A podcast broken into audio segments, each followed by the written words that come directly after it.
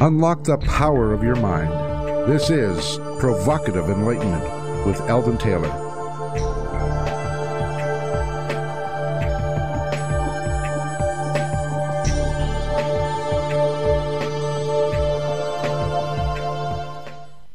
Welcome and thank you for joining us today. The next hour is devoted to learning something more, not just about the world of shoes and ships and sealing wax, but about how, what, and why we believe as we do. A time for the open minded, willing to challenge some of those old ideas behind what we think we know, who we are, and who we might just become. I'm Eldon Taylor, and this is Provocative Enlightenment.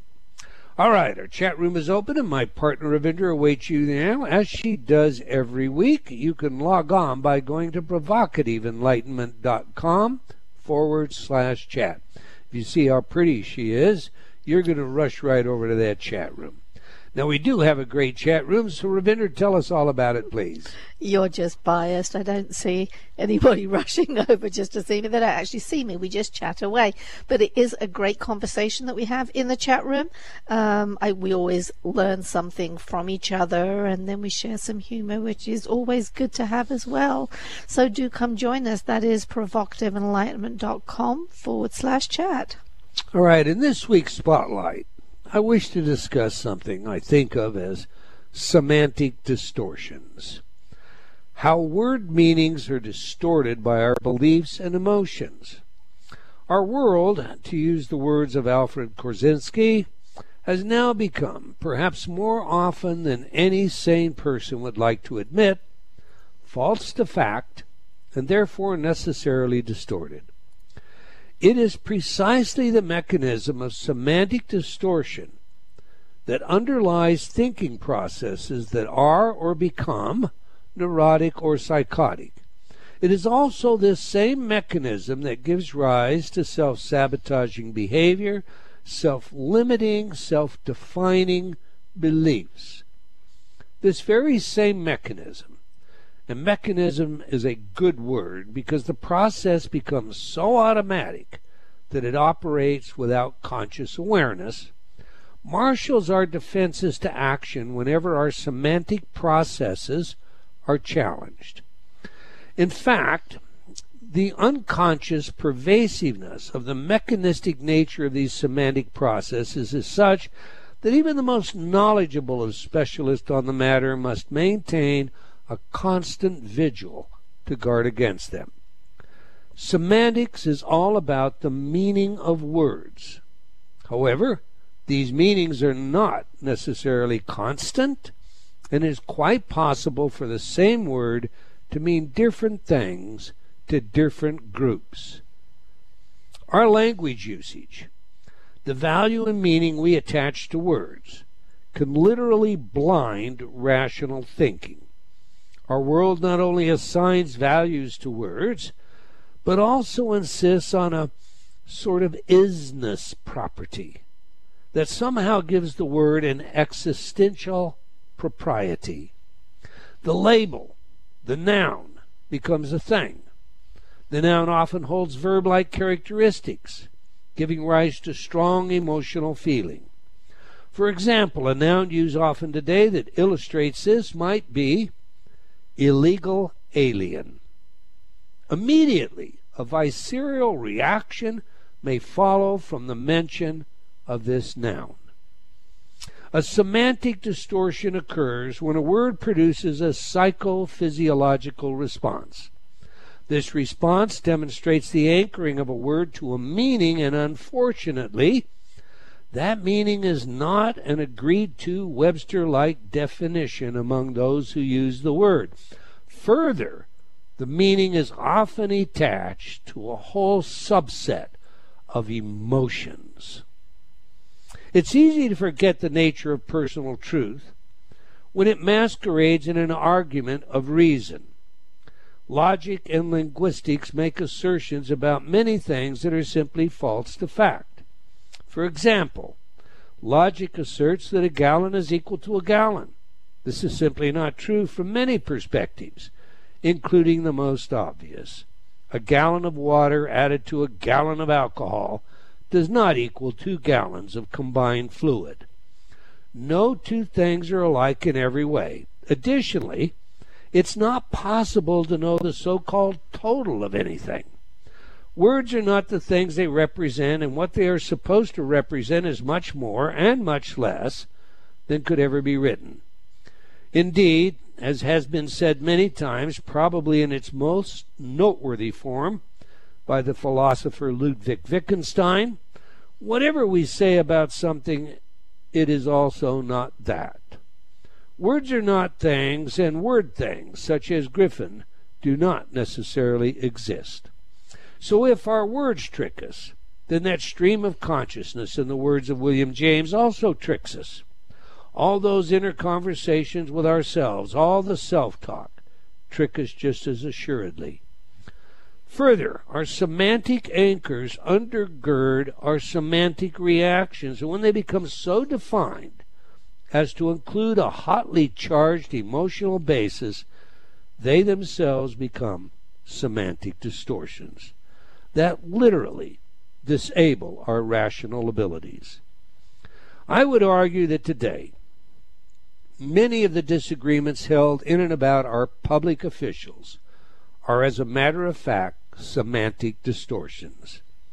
Both sides have defined an issue or individual differently, and their semantic anchors are distortions of the facts, but they both fail to acknowledge this, and therefore have no hope of ever reconciling. And that is just sad. My thoughts anyway. What are yours, Ravinder? I think this is a really important issue. You know, you and I have talked about this, you know, the whole process of semantic priming and semantic distortions. You know, we've talked about that for years now, and I thought I had a pretty good understanding of it. And then I realized recently, you know, I didn't because it explains so well what is going on right now. People aren't communicating at all. You know, you can be talking about the same issue to someone, but if they're on the other side of the fence, they're not hearing the words, they're hearing or they're feeling all the emotions that have been attached to it. You know, so take an example that I kind of came up with, you know, bringing it totally out of the political arena because I'm sick to death of that stuff. Um, but you can take the color red. You know, for one person, the color red could be, you know, um, you know, you, you remember going on the prom, wearing a red dress, receiving a red rose from your loved one. You know, red can have lots of these soft, romantic emotions to it. But for a different person, red can be the color of anger, the color of fire. You know, perhaps they have a bad memory rela- related to fires, or, you know, there was a person who was really angry and they would turn bright red in the face and, you know, be right in their face and just create terror to them as a small child. So then when you suggest the color red, well, these two individuals will react totally, totally differently to just that one word. And right now, you know, we have this going on all over over the place. I think it is the best explanation for why there is just an inability to communicate right now. So I would say to everyone out there, you know, stop and think again. How often do I say that? Think again about what you're thinking about and why you're thinking it. because to, there can be so many other underlying issues going on. Just to expound on what you just said, and, and, and you kind of, I mean, you surprised me with this analogy, but let me see if I've got you right. So, two people are going to talk about the color red. They can't avoid talking about it. Um, but one person has a definition of red that is totally emotional and it's in one direction and the other person has a definition. It's totally emotional, and it's in a. And now, as they attempt to talk about the color red, whatever you say about the color red, they're not going to agree on. Is that what you're saying? Yeah, and they're going to be resistive to hearing anything positive about it. They're, they're simply not going to hear all the other words that, that you say because you have said that trigger word that has triggered all these emotions, shut down their hearing, shut down their ability to understand and to communicate. That's precisely logic and reason. That's precisely apart. what happens if you use uh, words of politics, and I'm not going to shy away from them. But the parlance, if we say Trump, you have the color red. It depends on whose perspective is looking at Absolutely. it. And from there on in, there is no possible communication. Which is ridiculous. But that's and I'm going to say again, it, that's sad. We need to get past responses that are anchored, unfortunately, in emotion that halts our ability to reason. Okay, every week I read some of your letters as our way of involving you while paying respect to the very important role you play in making this show successful. Last week our show was all about animal rights. Natasha wrote, I have supported PETA for many years, and it was very good to hear Ingrid dispel some of the horrible things that are said about PETA. CB commented, There's a reason why farm kids are told, don't name the animals. Somewhere people in the animal raising arena know they have to disassociate with the animal to not experience emotional suffering. Beth wrote, They prefer the images of the pretty farm, rolling green hills, animals playing out in the sun. Their reality is so far away from that. Now, this one is just too funny for me to pass up. I asked Ingrid about an ad PETA plays that warned pregnant women against eating chicken because that would permanently shrink their son's penis. This sounded absurd to me, but by the way, I did get the information. There is a study that does indeed say so. But okay, to that, Richard quipped, I am not as entertained as you all. Funny, small penis head. Stuff like that is just a cock and bull story. I'm sorry. Moving on, Edward wrote, I can't tell you how grateful I am to have you and your lovely wife, Ravinder, in my life. You guys are truly helping me change my life for the better. Thank you for everything. Your work, your products, material, and wife's guidance has served as great mentorship to me. I would love to meet both of you guys in person at some point in the future, and likewise, Edward, we'd love to meet you. Jan wrote, I have to tell you, I think Ravinder and you are awesome. Every time I listen to you both banter, and the love that comes through when you introduce her on your show, it just gives me hope that love is possible. And it goes without saying, your topics are exceptional. Bravo. Okay, well, now listen, Jan. Thank you first. Rav, Obviously, the world has been fooled by you. what do you have to say for yourself? You cheeky so and so. That's what I have to say. All right. Mike wrote Your book, Choices and Illusions, is truly a consequential book. I think this is one of the best books ever written. I think this book will still be studied long after we are all gone. Perhaps I will get the audio book too. And Carrie wrote, I have not only read Choices and Illusions more than once, but have bought it as a gift for close friends. I am currently in the process of reading Eldon's book, What Does That Mean? and I'm enjoying it thoroughly. Eldon Taylor and InnerTalk have been a very positive influence in my life, for which I thank you so very much. And we thank you, Carrie, and all of you out there for your continued support. All right, that's all the time we're going to take for letters today, but I do invite you to opine by emailing me at Eldon, that's E-L-D-O-N, at eldontaylor.com, or by joining me on Facebook. We sincerely appreciate your comments and feedback. Now to this week's show, The Science of Positivity. Stop negative thought patterns by changing your brain chemistry with one of my favorite guests, Dr. Loretta Graziano Breuning. Now, Dr. Breuning has been with us before. But for those of you who are unfamiliar with her, let me tell you just a little bit about her. Loretta Graziano Breuning, PhD, is the founder of the Inner Mammal Institute and professor emeritus at California State University, East Bay. The Inner Mammal Institute offers resources for rewiring your ma- mammalian, I'll get it said, neurochemistry. Dr. Breuning writes the blog, Your Neurochemical Self Getting Real with a 200 Million Year Old Brain for psychologytoday.com. And that's a great blog. I mean, you should all go out and take a look at that one. So, on that, let's get her in here. Welcome back to Provocative Enlightenment, Dr. Breuning. Hi, Eldon. How you doing? I'm doing excellent. It's really good to have you back. You know, when Thanks. we last chatted, it was all about your delightful book, Habits of a Happy Brain. You've been busy. Why did you yes, write the yes, new I have a new book, The Science of Positivity, and uh, it explains why it's so easy and natural to go negative and how we can go positive anyway with some intentional effort. It's a great book, too. I have it sitting right here on the desk where we are talking at this moment, and I have several questions about your book. But before we get to that, you heard the spotlight piece, and you certainly have observed all the nasty vitriolic exchanges that have been occurring and are taking place at this moment somewhere having to do with political this or that. It seems to me that people on both sides have allowed distortions to undercut both reason and rationality.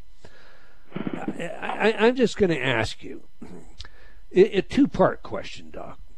First, please share with us the brain chemistry and its effects that this sort of behavior produces. And second, please provide some guidance as to how a person might take this situation and transcend the negativity. Thank you. That's a perfect question. Um, I was I was excited when I heard you talk about it because that was exactly the topic of my blog post yesterday. It's called The Sadness of Partisan Polarizing. So my response is just like yours. It's just sad to be around all of this partisan polarizing. And um, so, first, why do people do it? What are the brain chemicals it stimulates? Um, it seems like people are unhappy, right? But really, this is a, a curious way of trying to be happy. so, this is just a bad loop where people learn to be happy in unhappy ways. And the book explains uh, cortisol, which is the threat chemical, which um, wires us to constantly focus on threat. I, am really condensing this. Um, then we have the happy chemicals. Oxytocin, people may have heard about, which is that joy of social bonding. And a lot of people stimulate the joy of social bonding through politics. And what keeps a group of animals together in the state of nature? It's a common enemy.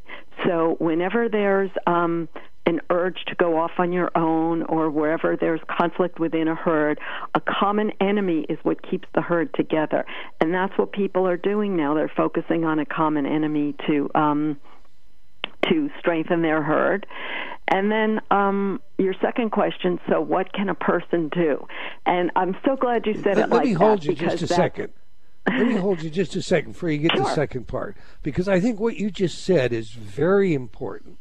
So the cortisol, which isn't uh, necessarily a healthy neurochemical, accumulates, etc. We'll get to that at some point. Right. But the cortisol binds us together, produces this passion, and and and as that comes in, because we're you know you you say we're unhappy, I see rage and anger out there. Yeah, yeah. As that comes in we're actually rewarding ourselves with oxytocin because it's part of a bonding process. So we have just created, if I've got you correctly, a circularity uh, of these two chemicals, and and that that would say to me that this would be a habituating kind of pattern, a habit that is an unhealthy habit that we probably should look at breaking. Have I got that wrong? Abs- no, you're absolutely right. Um, I, I, of course, I wasn't saying that cortisol is good. Yeah, the, it's the relief of cortisol, the relief of a bad feeling with oxytocin. So, in my book, I talk about three happy chemicals. One is oxytocin. The other one that's central to this, serotonin. Now, in the state of nature, serotonin actually rewards you for getting a position of social advantage or superiority or importance. And it's so easy to see how people use politics to trigger their feeling of importance. And many people have the idea that it's not nice to try to be important.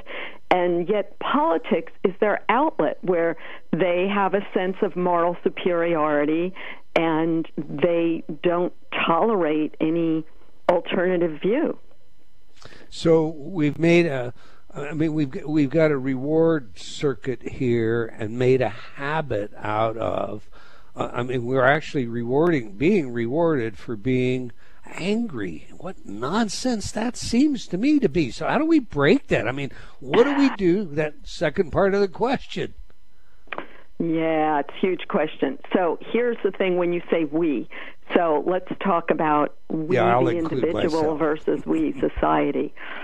um, so it's it's hard for a society. Uh, it's hard for me to change society. And a lot of people talk about changing society, but they're really doing that to trigger their own sense of moral superiority. Um, what so let's start with what an individual can do. So the first thing is to reduce your input of these messages because most people have these messages going on every minute. They're constantly reinforced and it's quite hard to escape them. I, I find you know, as much as I try to isolate myself from this, you know, it pops up. And if I had a more average life, I would be totally surrounded, and sometimes you're totally shunned if you don't go along with it. So it's very hard to distance yourself, but every opportunity I have, I distance myself from this. Um, and so, what can people do at large? All I can think of, because it's it's sad and it's not easy, is to create alternative messages. So that's what I'm trying to do. What would be an alternative way of looking at this situation? And it's hard to do because when you do that, people will spin it to what, as you were saying, whatever semantic meanings they already have. So, but I want to pick up on something else that you said here because you see it. I mean, especially if you're involved at all in some social media. Uh, Facebook comes to my mind. Mm-hmm. Um, when people disagree, and, and they're on the opposite sides. They have these neurochemicals that you mentioned, but now you just mentioned shunned, and that seems to be a tactic. Um, yeah. You know, that, to ostracize, to, to call the other side names, to immediately label them, to attack them. And in that attack, there's also a reward circle of neurochemistry, is there not? I mean, they're bonding tighter to the herd. They're they're pack animals in the lead now, or have I got that wrong? That's absolutely right.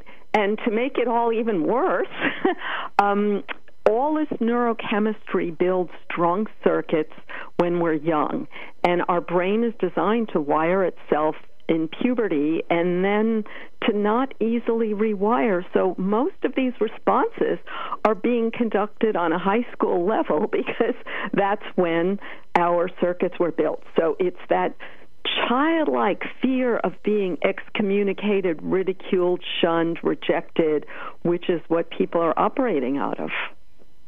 So we generally, I mean, we've lost rationality when we get to that point. Do you agree with that?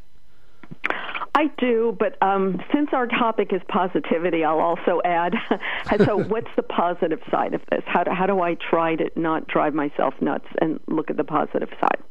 Okay, so if you look at human history, there has always been a lot of violence. So the nasty yapping is better than physical violence. So that's the first positive.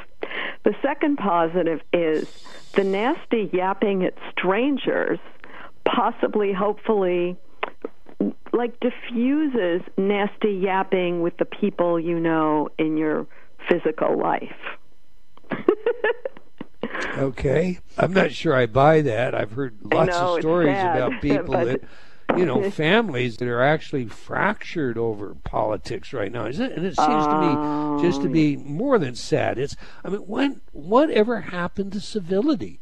I, I mean, even in in the, in our houses of government like this where what do you think has happened to civility that's just a good question for you because what you i deal with this all the happened time. to it so i was a college professor for 25 years and so frankly i think i was part of the problem and I took early retirement to escape from that environment.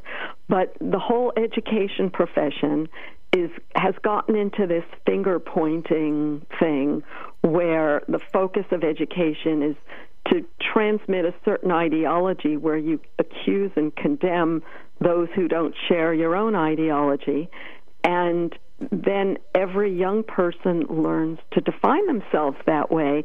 And in order to get credentials to be qualified for a career, you have to engage in this whole sneering, one uppy nastiness. And so everyone in any position, in any kind of credentialed profession, has been through this process and has to reproduce it in order to get their credentials.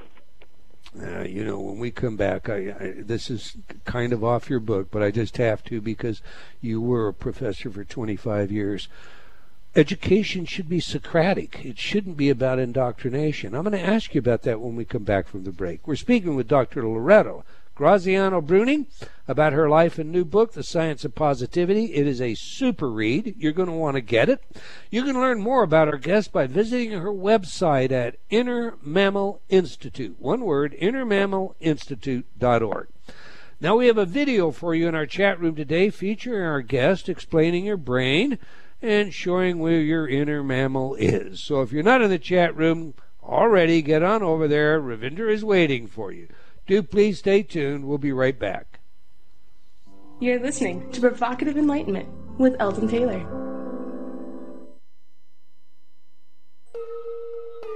Do you feel like you've become lost in a funhouse, only seeing the reflection of yourself, past, future, and present, but unable to find the real you?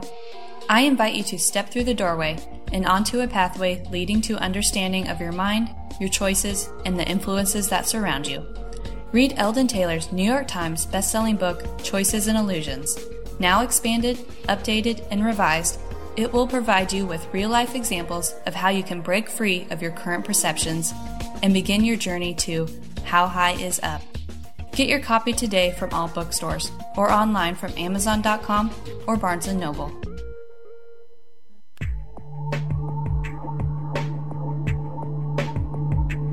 Unlock the power of your mind this is Provocative Enlightenment with Eldon Taylor.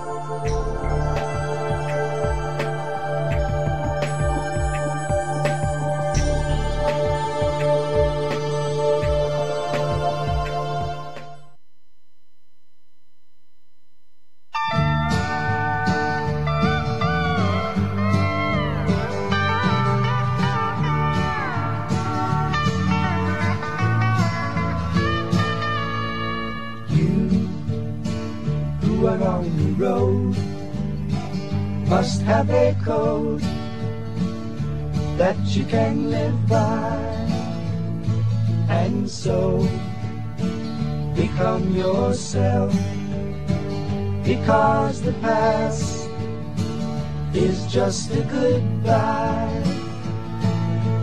Teach your children well, their father's hell did slowly go by, and feed them on your dreams, the one they picked the one you know by.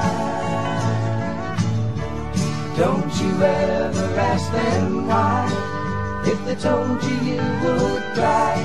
So just look at them and sigh.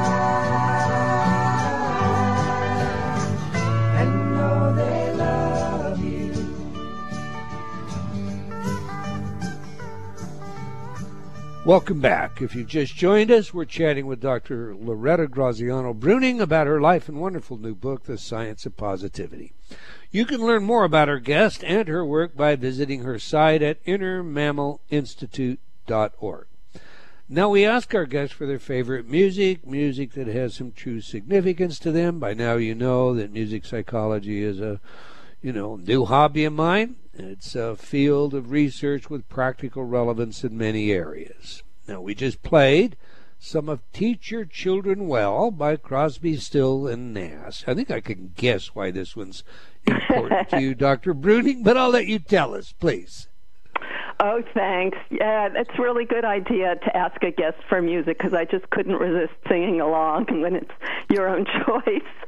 Um, so, um, if people maybe don't know the words, they um, don't ask your your um it's about children being understanding of what their parents went through and parents being understanding that their children will have to go through something else because from a science point of view each brain wires itself from its own experience So nobody is ever going to have any perfect harmony because your brain sees your own experience as the sort of the reality. And Yeah, you never I- know what your parents went through. Um, and what the song is also saying, your parents' hell.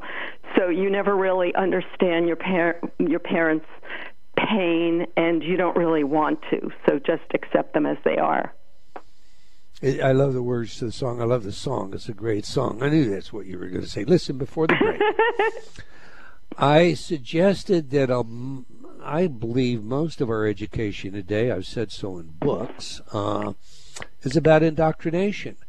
And, you know, there was a time that education was Socratic. We taught people how to think, how to ask questions, how to examine alternatives. Uh, what happened Uh, uh, first i mean correct me if you think i'm wrong about that statement but second 25 years in in university did you see this slowly take place what happened Well, the really mind blowing thing was to see how it worked in myself. Like I actually caught myself spinning facts. That's when I, you know, I knew I had to quit. Um, like spinning the truth in order to fit the ideology because I understood the ridicule and the hostility that's pointed at people who don't go along with the ideology. And so this is the significant thing because anyone in the educational system would say, oh, of course they believe in the Socratic method, but um, it's like you have to show in nonverbal ways what is the right answer. So you ask people to think, and then when they give the answer that's desired, they get one set of nonverbal reinforcement, and then when they give the answer that's not de- desired, there's a different kind of nonverbal reinforcement. So there's a very nonverbal process where people figure out what do you have to do to be accepted.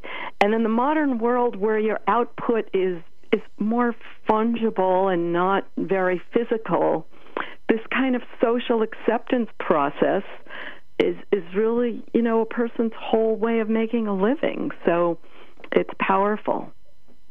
yeah well okay let's let's go to your book i loved your book first of all um, i'm not sure I'm gonna I'm gonna start you out. I, I mean, I want to know why brains go negative so easily and so quickly. But before I do, one of the things I enjoyed in your book it, it is the idea of jerks getting bananas.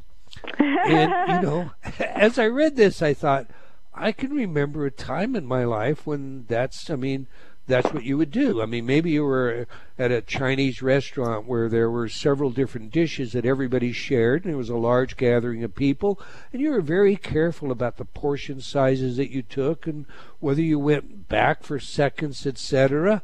But I don't see that today, so I'm not sure that this jerks getting bananas holds. Share that with us. Flesh us, flesh that out. Tell us what you mean by that, and and then tell me, do you think it still holds? well, um, I should just explain that this comes from the animal world, where um, if if there's a close study of animals, the stronger individual grabs for more food.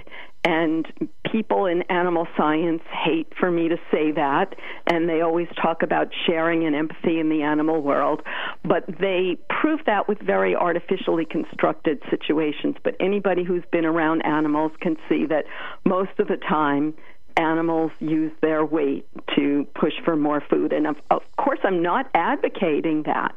What I'm saying is that because that's the brain we've inherited, we're hypersensitive about um, other people's use of their power, and we're hypersensitive to any threats to our own power. Um, I I try not to. Uh, I mean, we, you, you and I might disagree with this, but um, uh, in the book, I try to challenge myself on this hell in a handbasket thinking. Uh, the idea that things were fabulous in the past, but everything has gone wrong. It's very easy to believe that because we all see what's coming in our own future, which is an unpleasant thought. But um, we could also see that there was unpleasantness in the past and learn to look for improvements. Um, because otherwise, your brain will always go to the negative first unless you build a neural pathway. I call it like a corrective lens. You have to correct for that automatic impulse to go negative by building a positive lens. So okay, now I follow you, and, and, and I will agree. It it is an overgeneralization to, to and, and probably was for me. Maybe it was just the way I was raised. When I brought up this Chinese table, I'm sure that there were, but I'm going to come back to the question. I'm, Okay, I'm afraid sure. Uh, yeah, maybe I didn't it would understand well seem enough. that people are more willing to be much more aggressive in Oh, ways oh, I see. I see. Yeah. then, then I Um, mean, I, I'm looking for the restraint. Have we lost restraint as we've lost Uh, some of the yeah. civility? Um, well, I'll give you a great example. Like uh, using your Chinese restaurant example. When I was a kid, if I went to a Chinese restaurant with my parents, I would just be grateful for whatever was ordered. but when my kids go to a Chinese restaurant, they're like, "Oh, we want this and this and this and this and this." um, Yeah. And then they even want to go there for lunch during school, like just the kids go out for. So um, maybe the word spoiled and entitled kids has come up, but um, so many people are thinking the kids have it harder today, but then in other ways they have it easier.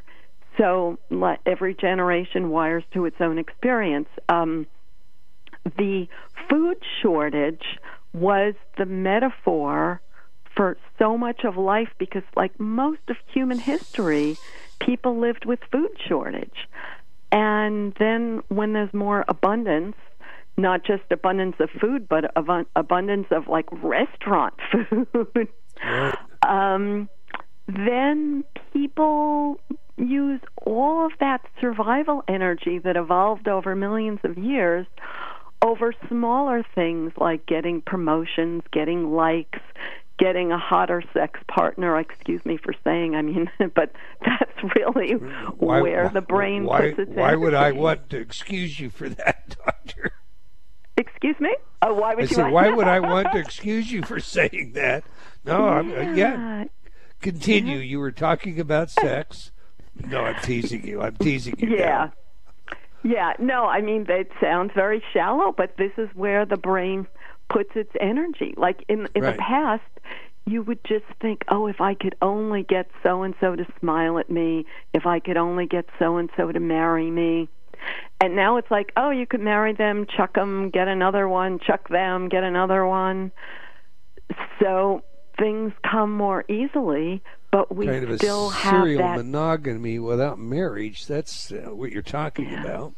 Yeah, yeah. Well, yeah, yeah. I mean, but that's just one example of the idea that our brain chemistry evolved to reward us when we meet a need, and when our needs are basically met, then the only way to stimulate our reward chemical is with um, with rewards that are curious and don't have a real obvious connection to our needs.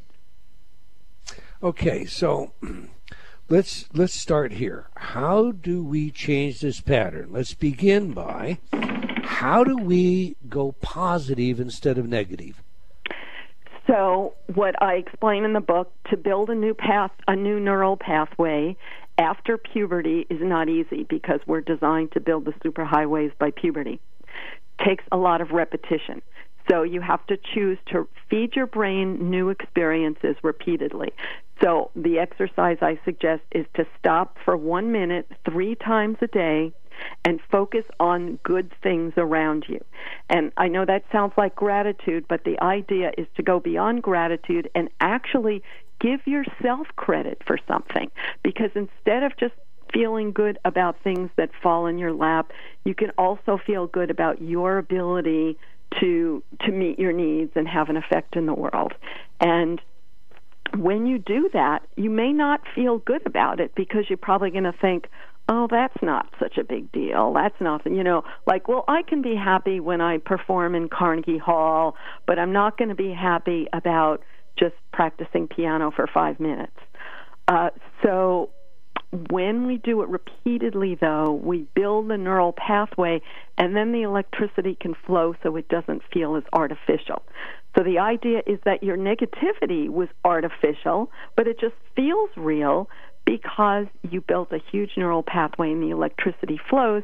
So you have to give your positivity pathway a chance to flow with a lot of repetition. Your book, by the way, I should mention, is full of directional guidance, if you will. I mean, you call the book The Science of Positivity. It would be, you know, just as well to call it a manual on becoming positive because it's not just about the yeah. science, it's also then how you turn the corner and you change these things. At least that's what I got out of it.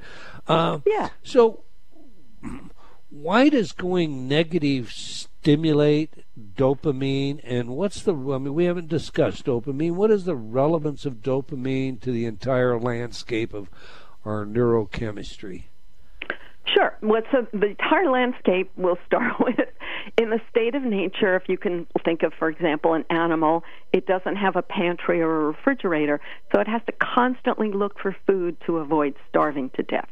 And that's what dopamine does. So, first, dopamine makes you feel good when you get food, but it makes you feel good when you see evidence that there could possibly be food like on the other side of the river. And it gets you to swim across the river to climb the tree to cross the mountain to find the food. And today when we have our basic needs met dopamine is that good feeling of excitement you feel when you see yourself getting one step closer to a goal. So the way negativity stimulates it is um, I'll give you a simple example. If I have Please. some huge, grandiose dream, uh, like I used example, I, I want to sing in Carnegie Hall, and then I fail and fail and fail to meet my dream, then I'm not getting the dopamine. So people sometimes instead create negative patterns like, oh, people like me don't get to sing in Carnegie Hall. And then they find evidence to fit the negative pattern rather than the positive pattern. So every time I find evidence, it's like, yep, I was right. People like me never get to sing in Carnegie Hall. Everything's unfair. It's all messed up. It's all going to hell in a handbasket. And so it's like an alternative way to predict because the brain is designed to predict in order to survive. And it's a way of being right because your brain gives you dopamine when your prediction is right. So you're rewarded for being right about being wrong or being yeah, unable. Yeah. Okay. So I mean, yeah. I, I look at some behaviors when you say that, and I happen to know somebody that you know they spend ten dollars, and that's not a lot of money, but they don't make a lot of money either. Uh, they they do grounds work for me, but mm-hmm. they spend ten dollars every week buying uh, lottery tickets. And yeah. you know, when I ask him about it, well, I know I'm not going to win, but you know, if you don't. Uh, if you don't buy them, how's that go? If you if you don't try, you never will win. Yeah, you know? yeah, yeah, so, yeah. but he's actually being rewarded neurochemically because he doesn't expect to win. That's what you're saying. Drop ten bucks, don't expect to win. You get some dopamine. Yeah, well, I think part of it is the um, hope. You know, how does a person sustain hope? And people often do it in unrealistic ways.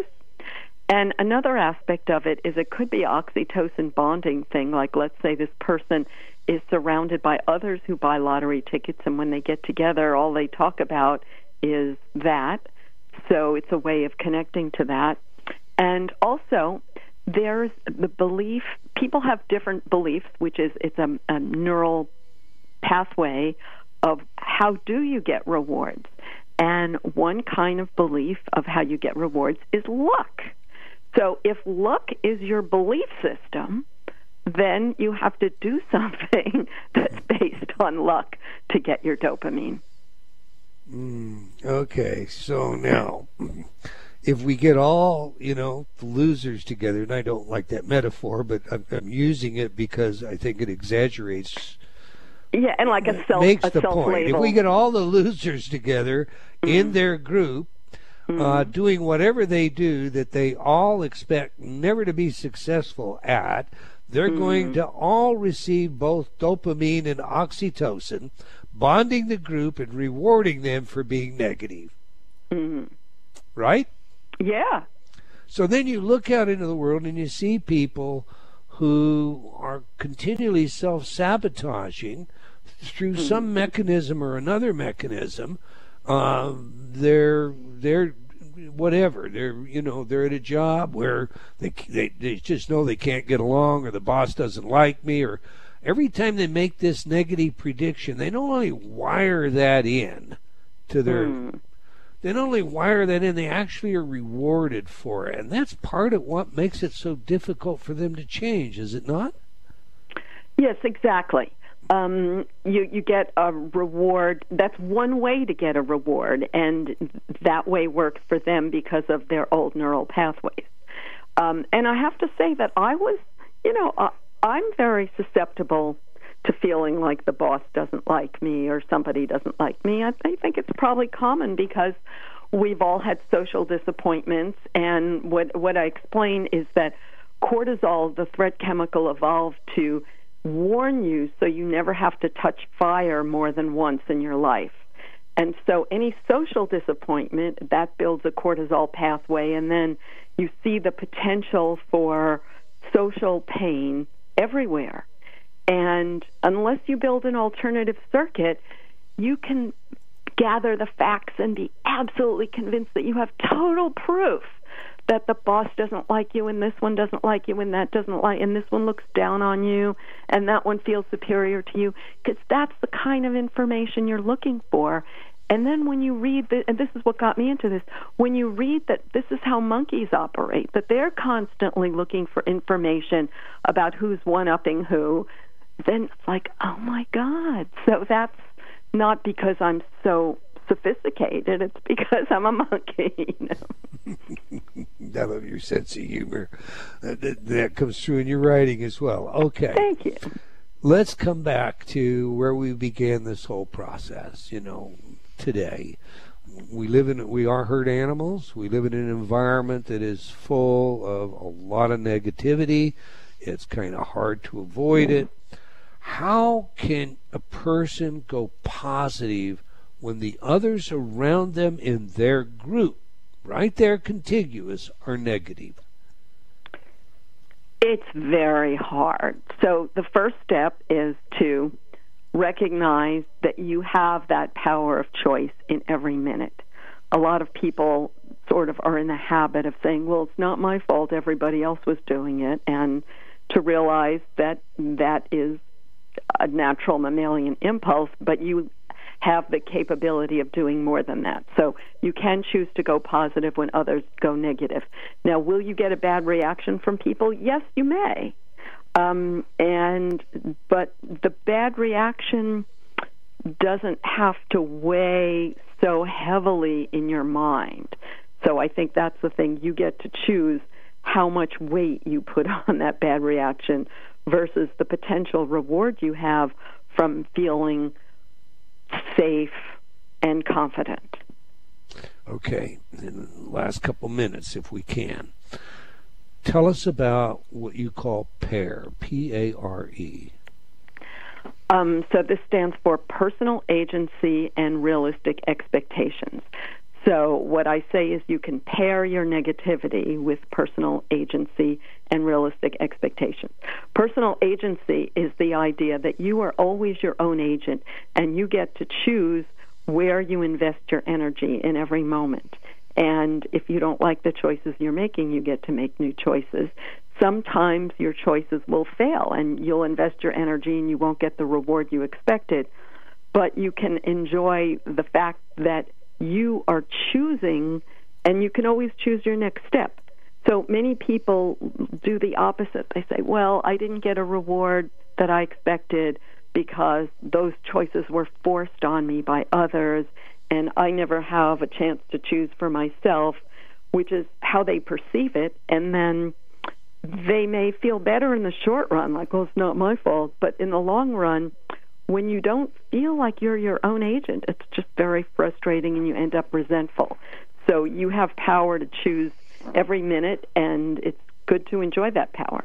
Now, realistic expectations.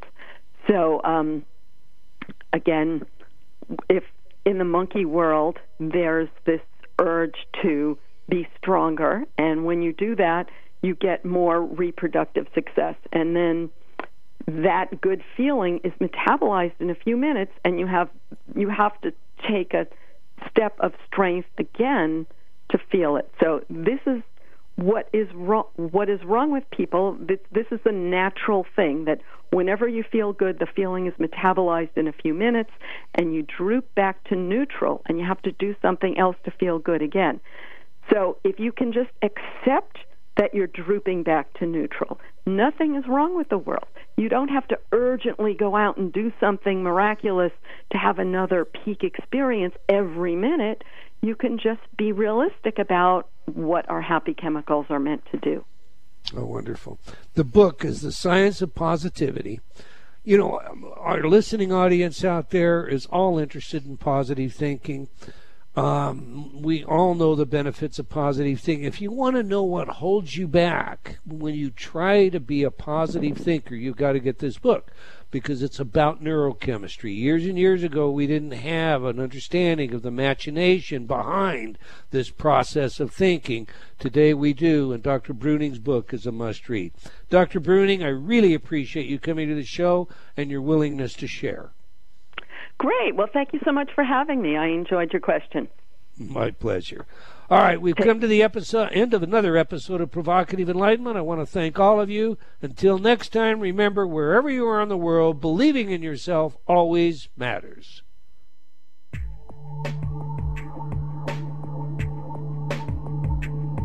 Provocative Enlightenment has been brought to you by Progressive Awareness Research and other sponsors. Provocative Enlightenment is a syndicated show and appears on other networks. For a schedule of show times, visit provocativeenlightenment.com. If you're interested in becoming a sponsor, write to Eldon at eldontaylor.com.